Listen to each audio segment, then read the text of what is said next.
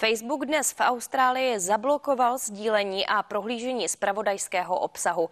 Společnost reagovala na chystaný zákon, který má technologické firmy přimět platit australským spravodajským společnostem za užívání jejich obsahu.